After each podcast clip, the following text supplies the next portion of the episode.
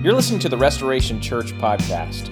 We are a local congregation in Lexington, Kentucky, and we would love to see you join God's restoring work of love in your life. You can find out more about us at restorationlex.com slash welcome. There's helpful links about how you can grow, how you can serve, and be good news in our city. Thanks for listening. They were angry because a woman prayed publicly in church. They were biblically convinced that what had just happened in this service was an ungodly and unbiblical experience. And even as a twelve-year-old, this was sort of disorienting. I'd never seen anybody stand up and storm out of a church. Seen it plenty of times since. But at that point, I've not seen that happen.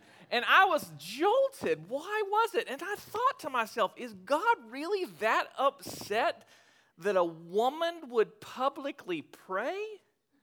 So I learned how this came about and why they came to believe this. And the denomination I grew up in didn't permit women to be in leadership in almost any capacity. That was disorienting for me because growing up, the people who were most influential in my life, for the most part in my faith, were women. My Sunday school teachers, my great-grandmother who I stayed summers and afternoons with after school was a saint, and I watched and learned and picked up by osmosis the depth of her ministry and faith. I was confused how we would not allow women to lead, but women seem to be leading, right?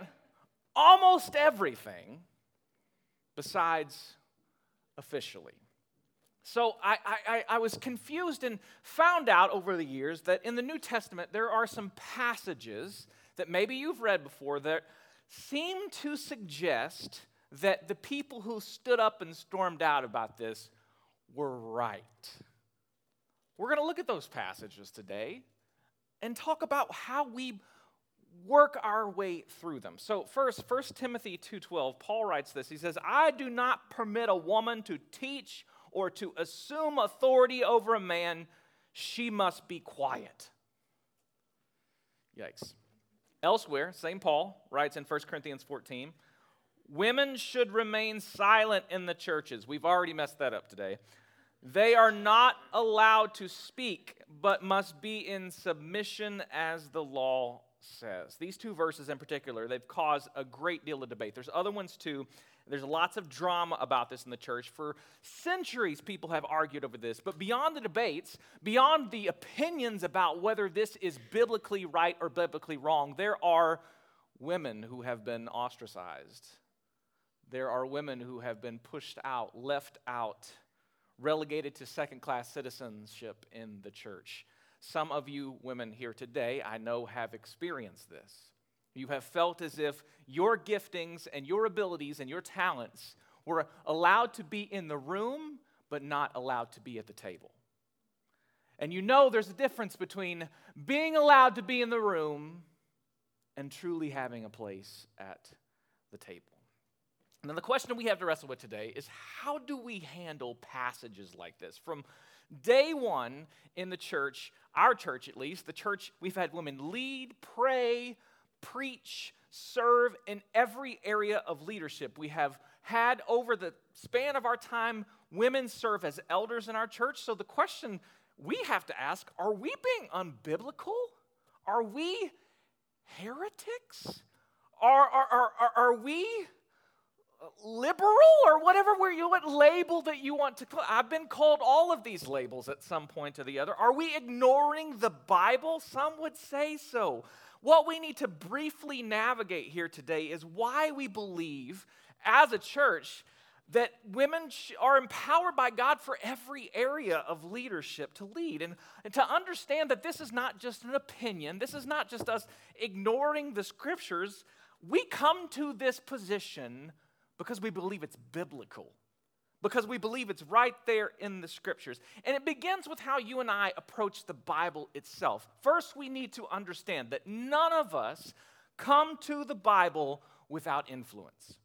None of us come to the Bible as blank slates. We don't approach the scriptures in a, in a vacuum. No matter who we are, we read the Bible through the lens of our cultures, our experiences, our bias, our, our, everything in between. When we read the scriptures, we're reading it through some sort of lens. So to approach the Bible, to approach the Bible as the Word of God, we must be willing to see it as it is outside of ourselves, to recognize the lens through which we come to see it. And when we study the scriptures, I want to give us three questions that sort of form how we look at it together. The first one is this: what is the context? In other words, when we're looking at the passage of scripture, what is the cultural background of this passage we're reading? What is the context of what's being written, and, and why is it being said? For instance, imagine a thousand years from now, archaeologists find these letters written by us or are going through our emails, and they see this little phrase, "Go Big Blue." And a thousand years from now, they're thinking, what is wrong with these people? Is this some sort of cult that worships the color blue? And technically, they're probably right, yes, but they don't have the cultural context to know this statement seems strange unless you know it's a statement that is in support of U K basketball and football. So our context, understanding not just what's said, but in what context it is said, is where we begin. The second question is this: how does this line up with the whole counsel of Scripture? For instance, some of these passages that we read, if you just read them in a vacuum, apart from the actual context that they were written, they have a whole different meaning. An example of this, one of the most often quoted scriptures, especially during sporting events, is, "I can do all things through Christ who strengthens me." And what we have turned that into, apart from Paul's context, is, God can give me whatever I want, and if I work hard enough, all my wildest dreams will come true. But if you look at Philippians four, where it's actually happening, Paul's saying, when I have nothing at all, when I am in poverty, or when I've had everything I need, I've learned contentment. I can do all things through Christ who strengthens me. Context matters immensely. We have to see it within the whole text. Secondly, in that, there's a difference between what is descriptive and what is prescriptive in the Bible. The Bible describes a lot of things that it does not prescribe. It tells us an honest picture of what broken people look like. It's describing something, but it doesn't mean it's prescribing. It's not saying just because it's in there, you're seeing this guy cut off his head, that God says it's okay to cut people's head off, right? It's describing something, but it's not prescribing that. And that's only true because of the final question we have to look at this, and that how does this line up with the witness of Jesus? Jesus is the ultimate lens through which we now come to see and understand the Scriptures. Jesus doesn't contradict Scripture, but Jesus clarifies the Scriptures, because ultimately the reason why we study the Scriptures themselves is to become like Jesus and not just know the Bible itself. In John five, he confronts a group of people who know the Bible backwards and forwards, every single verse by heart. And he says, you search the scriptures in vain because you think that in them you will find life, but I'm standing right in front of you. I'm right here. You won't come to me, the God who the scriptures reveal for life. It's not just knowing the Bible or forming opinions about the Bible. It is, how does this line up with the living witness of Jesus? So, really quickly, let's take those three questions and let's go back to our problematic verses and let's understand what this looks like. Look with me again on the screen. First Timothy two, I do not permit a woman to teach or to assume authority over a man. She must be quiet.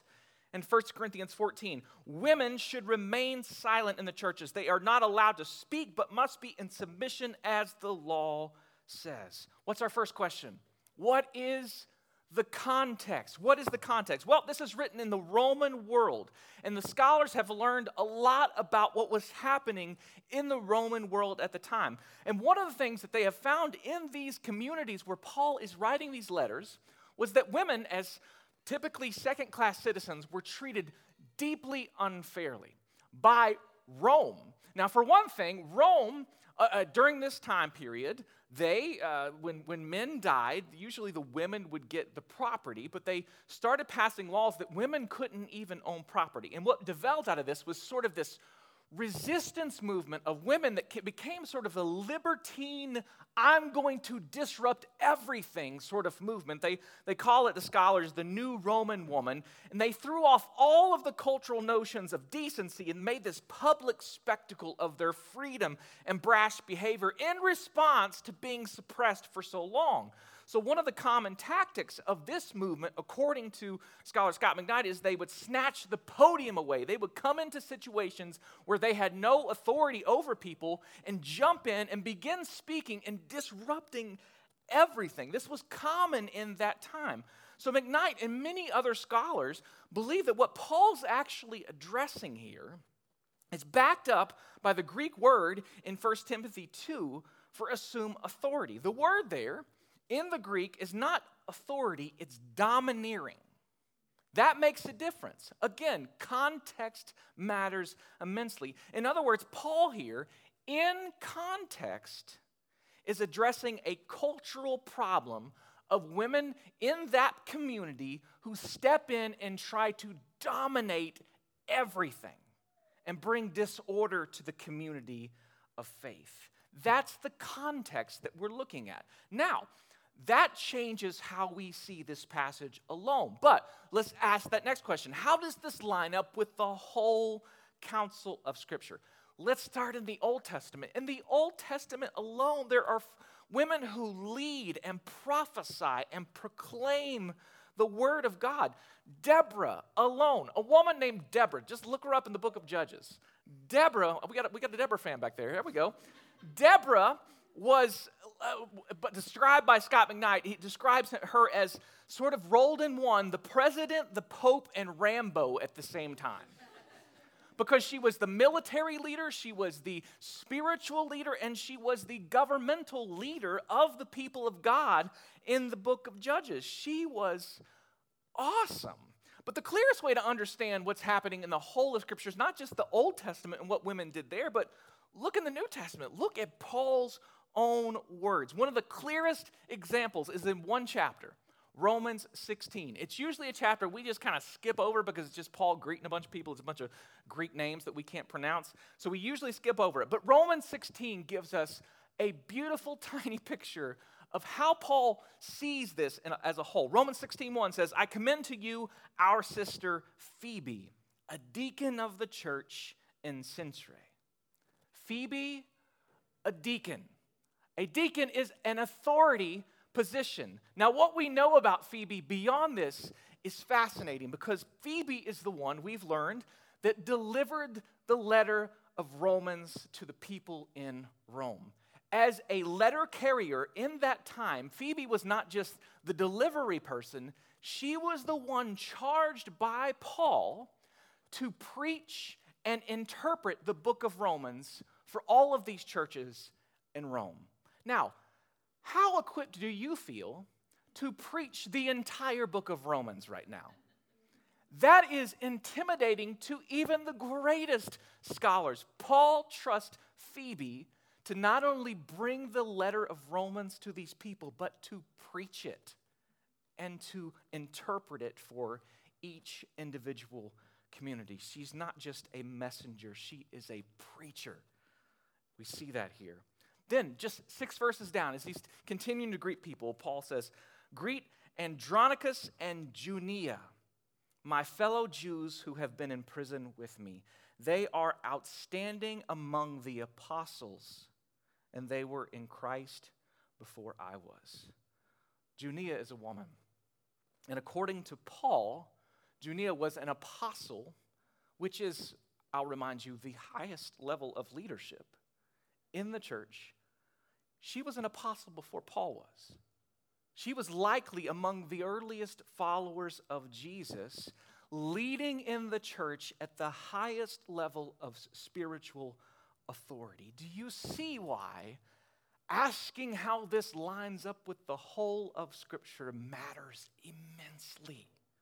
But finally, we have one more question. How does this line up with the witness of Jesus? Well, as you look at the Gospels, you see a pattern that Jesus always welcomes, honors, and protects and empowers women. This was a highly patriarchal society, and Jesus treated women drastically different than the leaders of his day. In his book, uh, Tell Her Story, Nijay, Nijay Gupta points this out. He says, in this radical patriarchal society that Jesus talked about women, he talked to women, he welcomed them into his ministry, he had deep conversations with women, he healed women, he received their anointing, and he invested in them the gospel witness of his resurrection.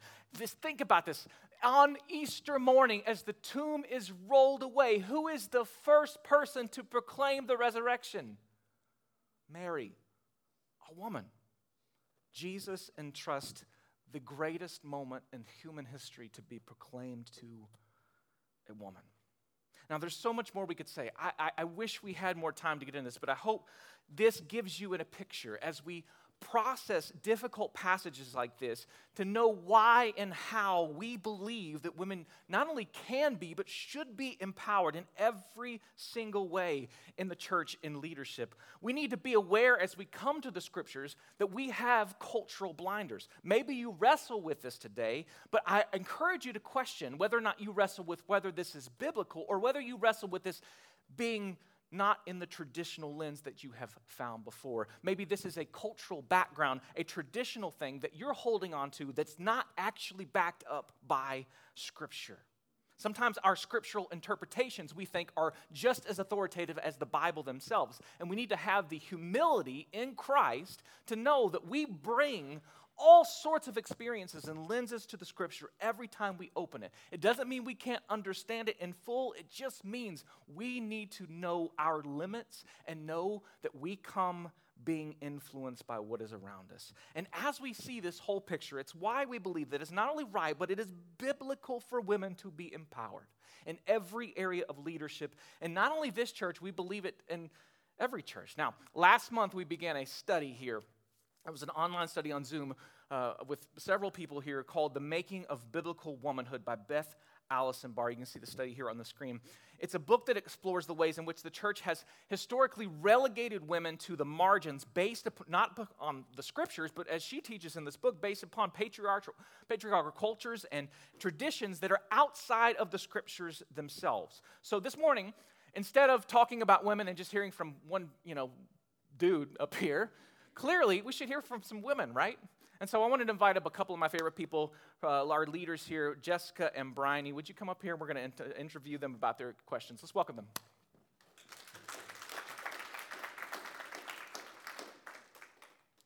There we go. Jessica is our director of communications. Bryony has volunteered in so many capacities in student ministry and everything else. I'm really glad you guys are, are a part of this and joining us today. And Um, tell us a little bit about the book that you guys just got done studying this past week and kind of what it means and what it's about.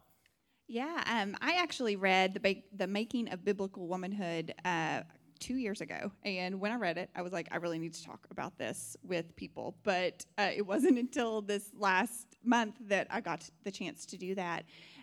It is so fascinating to me, and Justin talked about quite a bit of this, but this was the first time I really heard someone lay out from a historical standpoint that the sort of things that people put on us as what women were allowed to do and not allowed to do were really more man-made rather than the you know, than biblical in there. And she points out, it, she has a, she's a PhD in history and medieval history, and so, you know, she goes into some of that stuff. But she has a chapter in there where the first sentence is a quote from one of her students saying, "I hate Paul." And I was like, gosh, I identify with that.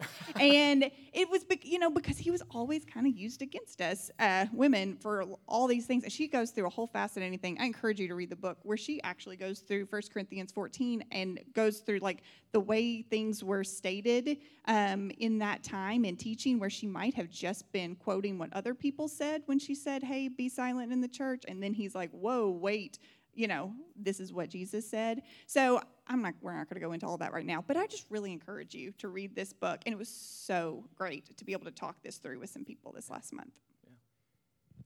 So I actually read the book too, um, two years ago, um, and I really didn't have anybody that I felt like I could process it with.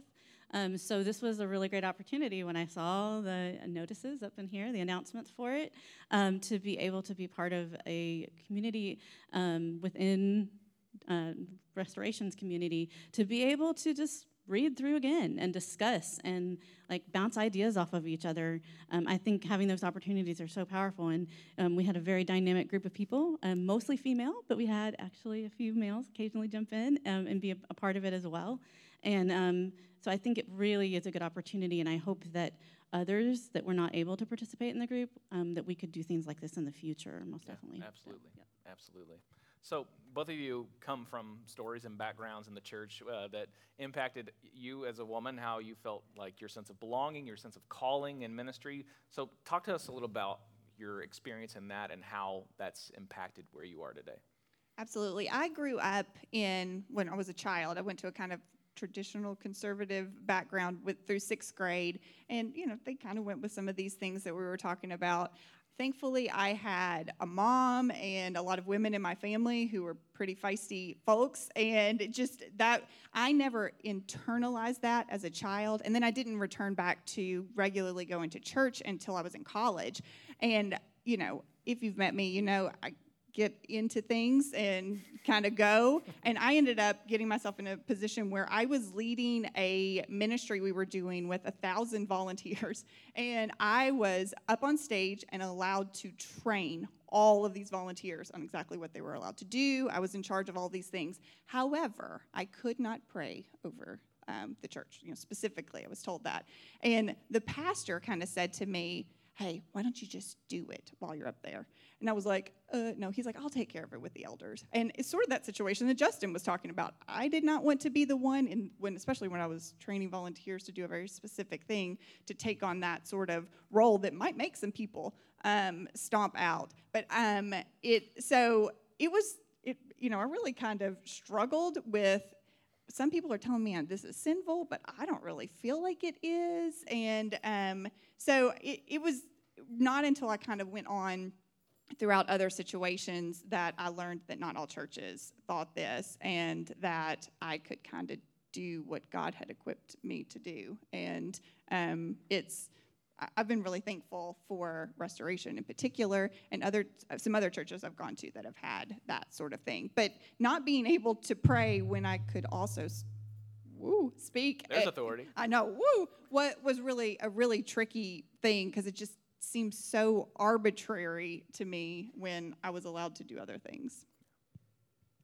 So um, I was born into the church, I mean, in the sense that my dad and my mom were already in full-time ministry before I arrived. um, so that was part of part of life. My dad was a pastor. He went through seminary. My mom was um, involved in music ministry, all those kind of things. Um, family of four girls, and I'm the oldest. Um, And I think the biggest thing that I can see from that, my parents both came from pretty traditional conservative backgrounds. Um, the churches that we were a part were Christian church, but the conservative version of the Christian church. And um, my dad actually was raised in the Catholic church. So they had very conservative um, backgrounds that they came from. I will say, though, my mom, her name's Deborah. So I think my grandma kind of threw that in there a little bit. Um, she did name her kids after people that she um, respected and, and, and valued from the Bible. So that was kind of cool. But anyways, I think I kind of have a little different take on this. Um, we, being a preacher's kid, um, you kind of do have status in a church, um, in a sense. Um, we were all girls, so I don't know what it would have been like if I had a brother in the mix, honestly. Um, but I do know that my parents, in a lot of ways, and particularly even as, you know, raising us as um girls and young women, they actually wanted to change how things had gone generation after generation. They really did, in a lot of different aspects. And so, honestly, in my home, I never felt that there were a lot of rules put on us related to our gender, related to who we were supposed to be as women. And honestly, they never said there wasn't something that we couldn't do, right? Um, and one of the biggest things, and this is a little bit of a flip on this, my dad actually never really spoke to this, I would say, in the pulpit. um, in any really shape or form. I mean, we're talking about late seventies, eighties, nineties. Um, that wasn't really something that was being approached. But I do know, like, on Mother's Day, he let the guys have it every year. I mean, he was, I don't know. Anyways, and then, and then it was like, yeah, but you got to flip that on Father's Day. You got to, you know, build up the guys, too. But, um, but I guess the biggest thing I can say is actually who actually... Um, I guess empowered me and equipped me to be able to move forward as a woman and having the restrictions that society puts on me was actually my dad. Um, one of the best things in the world that he did is that he listened. Um, he was very present with us. Um, and that's four girls, lots of talking. We're all big talkers. We all have very dominant personalities, the whole deal. But he really did. He listened to us. And if that's anything... I may be jumping ahead, Justin, but yeah. If that's anything that, you know, I ask for those of you who have young women in your life is actually just to give them that time, to be present with them. Yeah. Uh, it doesn't mean that it has to be hours on end, um, but but just really listened and, and and really just basically right in itself, just giving that time to you so you could really be able to, you know, and asking good questions and those type of things. Um, that was the most powerful thing I think I had growing up. And my dad passed away um, in November of twenty nineteen. And yes, we sometimes have a rosy view of the people who are in our life, so it wasn't perfect. You know, he wasn't a perfect person, but he sure did represent a lot of what I um, see as Jesus. Um, he really, he really, truly did that um, for us girls. And I guess he was one of the, the models for one of the original um What, girl dads, I guess? I don't know, but anyways. Yeah, that's awesome. Yeah. So, I mean, you kind of answered a little bit of that there, too, but, like, for you all, when did this, your your view of women's roles and leadership in church begin to shift and change? When did that change change for you guys? Yeah, and one of the things we talked about in our group is how validating it was to read this book and hear, you know, like, these things that I thought about myself are actually biblical and true. And so that was that was so helpful to me. Um, and at some point I went to a church uh, that had female elders, and I was like, oh my gosh, what? They do? This is great. Can you tell me why you, deci- you decided that? Because, of course, I went to them and asked them, like, hey, tell me. And they gave me, like, this book, like, basically, that they had written out because I was not the first person to ask that. Most of them not as excited about it as I, I was. And it was a lot of these stories. And you just realize how many things don't get preached on in churches that are trying very much to uphold this sort of complementarian, hierarchical society. And so I found it, That that for me, I like it just ignited this in me of like, okay, great, I'm just not going back now, you know. And it was it was so it, it was just such a really good thing to see a church who did that and was flourishing and um all of those things. So I was thankful for that, and then, you know, ending up here and um uh being able to read books and see our elders do things. That's it's just it just happens all over the place. So um. That that was sort of mine, having starting with a church that did have women elders for a biblical reason. Yeah. So Restoration's the first church where I've really seen women in leadership roles that I've been a part of, um, in very major roles, like actually preaching, that type of thing. Um, I feel like that where things shifted for me was when I was about eleven. I think that corresponds with puberty. Um, it's kind of a critical time in a lot of women's lives. Um, and I also started having all that ability for abstract reasoning and all that good stuff, and started really, like, having that conflict within myself of, like, well, wait a minute.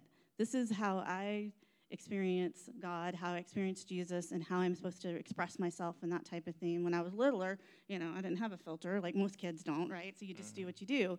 Um, but starting to feel those those things that were kind of locking me in. So this is going to be a, and it wasn't in my home, but it was in church. It was at school. It was in just various capacities that I was seeing where there was limits. There was there was a ceiling. There was a, a wall that has to be break, broken through.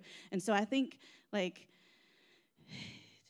It's it's been a struggle, and it's so nice to be able to have some of that affirmed um, through someone who does, within the book, the author themselves, um, all the research that they've done, and being able to look at that and knowing, I, don't, I can't say I was a big activist or anything like that, but always there's a little bit of a rebel right underneath mm-hmm. there, you know, just a little bit that was like, okay, well, I'm going to question this, or I'm going to do this, um, and I think, Um, I don't know. Like, it's just it's, it is exciting to be able to see women be able to break through that and to yeah. be able to share more in leadership. And also leadership is under behind the scenes as well. And I think that's incredibly important to think of too. Mm-hmm. All along the way, which you've referenced, everybody's, you know, been bringing that up, is that it does not always the person who's up here at the pulpit. There's also so many other ways that women probably have had restrictions placed on them, but also have powerful leadership. It's almost never the person in the pulpit, let's be honest. Usually, yeah, never mind. It's, it's usually not.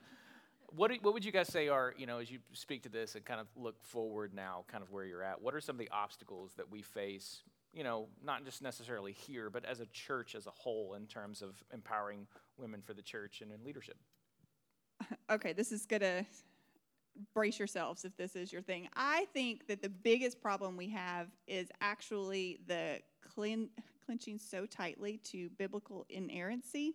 Um, so if you're not really familiar with that, you know, uh, she defines it in the book as really holding, and I'm paraphrasing her, but like believing that the Bible is literally true even in the areas of science and history. So I am not saying like, oh gosh, we've got to, you know, throw the Bi- Bible out and it's not the word of God, because it is, you know, this is biblical truth. But what happens when you hold so tightly to one framework and one interpretation is that when you start to pull on one little thread, like First Corinthians fourteen, you're afraid that the whole Bible falls apart. And then what do you do? And so people hold really, really tightly to these things and don't have any sort of freedom to look into, well, what if I ask questions about this? What if that doesn't make sense to me? I don't know what to do with Phoebe, so I'm just not going to preach on her. You know, those sort of things are, um, I see as the biggest barrier. And I have been so thankful that, and, and I've told probably, I don't know, maybe half of you, that when we started co- wanting to come to church here, I sent like twenty-six, thirty, I don't know, a whole bunch of questions. And I was like, I want to know the answers to all of these things because I do not want to be surprised. So Justin answered every single one of them. But sometimes his answer was, I don't know, or I've changed my mind on that. Or if you ask our elders, there would be some disagreement among them on that. And that freedom to be able to know, I hey, I can't, I'm not big enough and smart enough to know exactly what God said in every single area is such a blessing in this congregation and in this setting. And I hope that you all have felt that too. And, you know, I'm not going to say that we're perfect because we're still made up of sinful humans, but this church and the other churches like us who allow that sort of freedom are the ones who are going to allow people to be able to flourish as the body of God. And um, I just, I, that's, I really think, you know, if you take on, it's just that fear of what happens when you ask questions that's really the biggest stumbling block. Yep. So I would say um, a big stumbling block, I don't know if it's the biggest one to me, is complacency and comfort. So in the way that I, I see that is that a lot of the traditions, I don't think that everybody's out there in all the churches, the little churches that are make up the big church, thinking, ooh, we're going to get those ladies. you know, like, yeah. We're going to do this. I think that it has been done, the same things have been done over and over and over and over again. And tradition does have its place. But at the same time, we need to evaluate our traditions, and we need to make sure that they really are truly reflecting how God wants to see the church and to see families and all the different pieces that are part of that. And I think there's cognitive dissonance in all of this, right? There's just this like push, push and pull, and we're trying to figure things out. And I think that um, it's not comfortable, but I don't think Jesus ever called us to be comfortable all the time. And so when we do it together versus by ourselves, um, you know, I think that, that that's the key, is to be willing to keep challenging, keep asking all the great questions, um, and, and keep doing that together. Um, that's how I saw it. Yeah.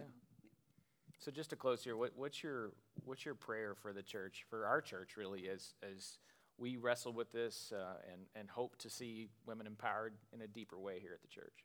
Well, our group actually on Thursday took this question, and we're like, what what would be our prayer? And we did pray over it. And you know, I apologize, ladies, if I missed some of the things here, but we talked a lot about the importance of hearing and celebrating the role of women in our lives and um, the and in Scripture and in history, um, you know, just, just talking about those things and keeping them up, and not just women, but also men, and how so many people play roles in our lives, and we want to celebrate those so that it, we're not just always going from this moment and forward, that there's so group, so many people in this great cloud of witnesses that go before us.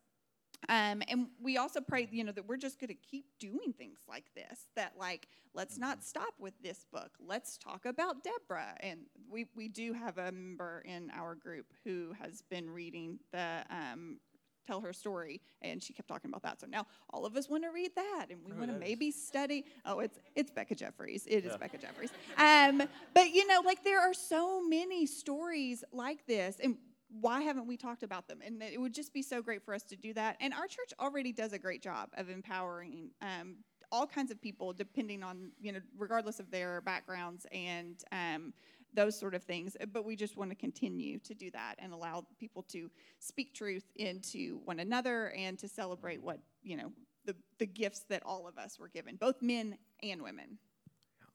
Yeah, and we also talked about just the idea, and this might sound a little off. Hopefully, Jessica can clear me up if I'm not saying this right, but kind of the idea of cross-gender partnerships and friendships. Um, I know that maybe seems, what now?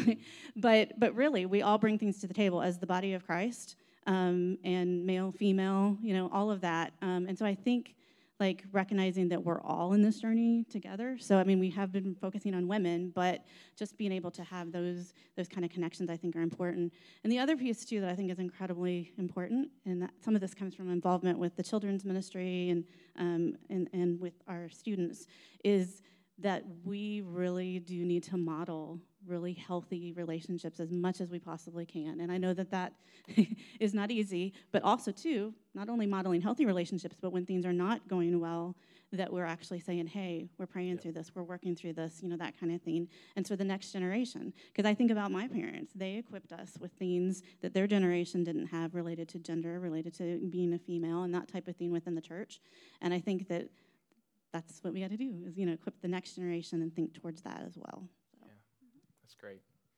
Well, just to close this morning, um, a couple of quick notes, like, that I would want to say, because I know this maybe is uncomfortable for, for somebody, maybe maybe not everybody here, but maybe someone listening on the live stream or, or, or listening to the podcast.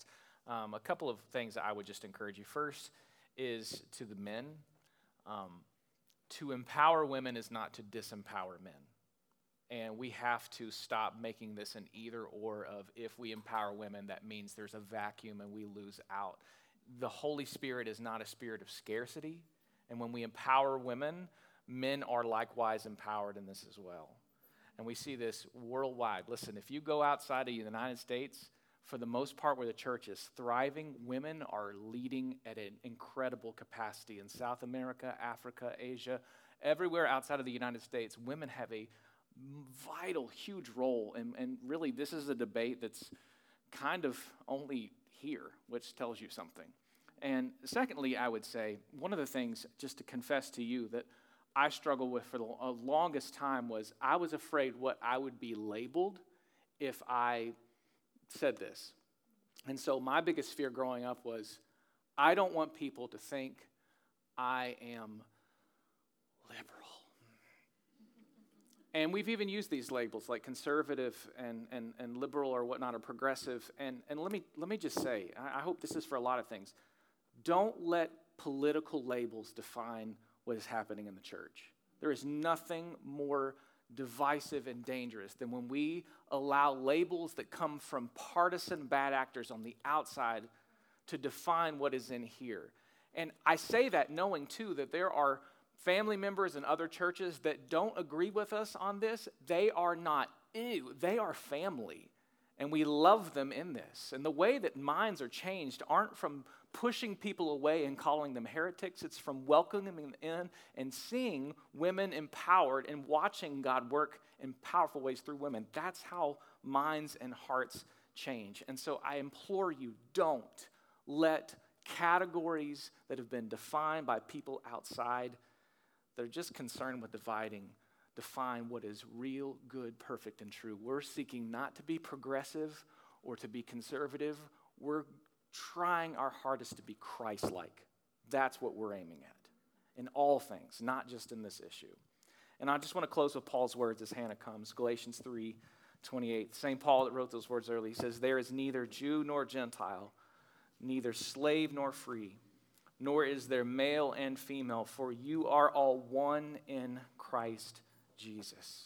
The gospel does not erase our differences as men and women, but it places us as equal footing at the foot of the cross. It gives us equal access, equal empowerment in Christ.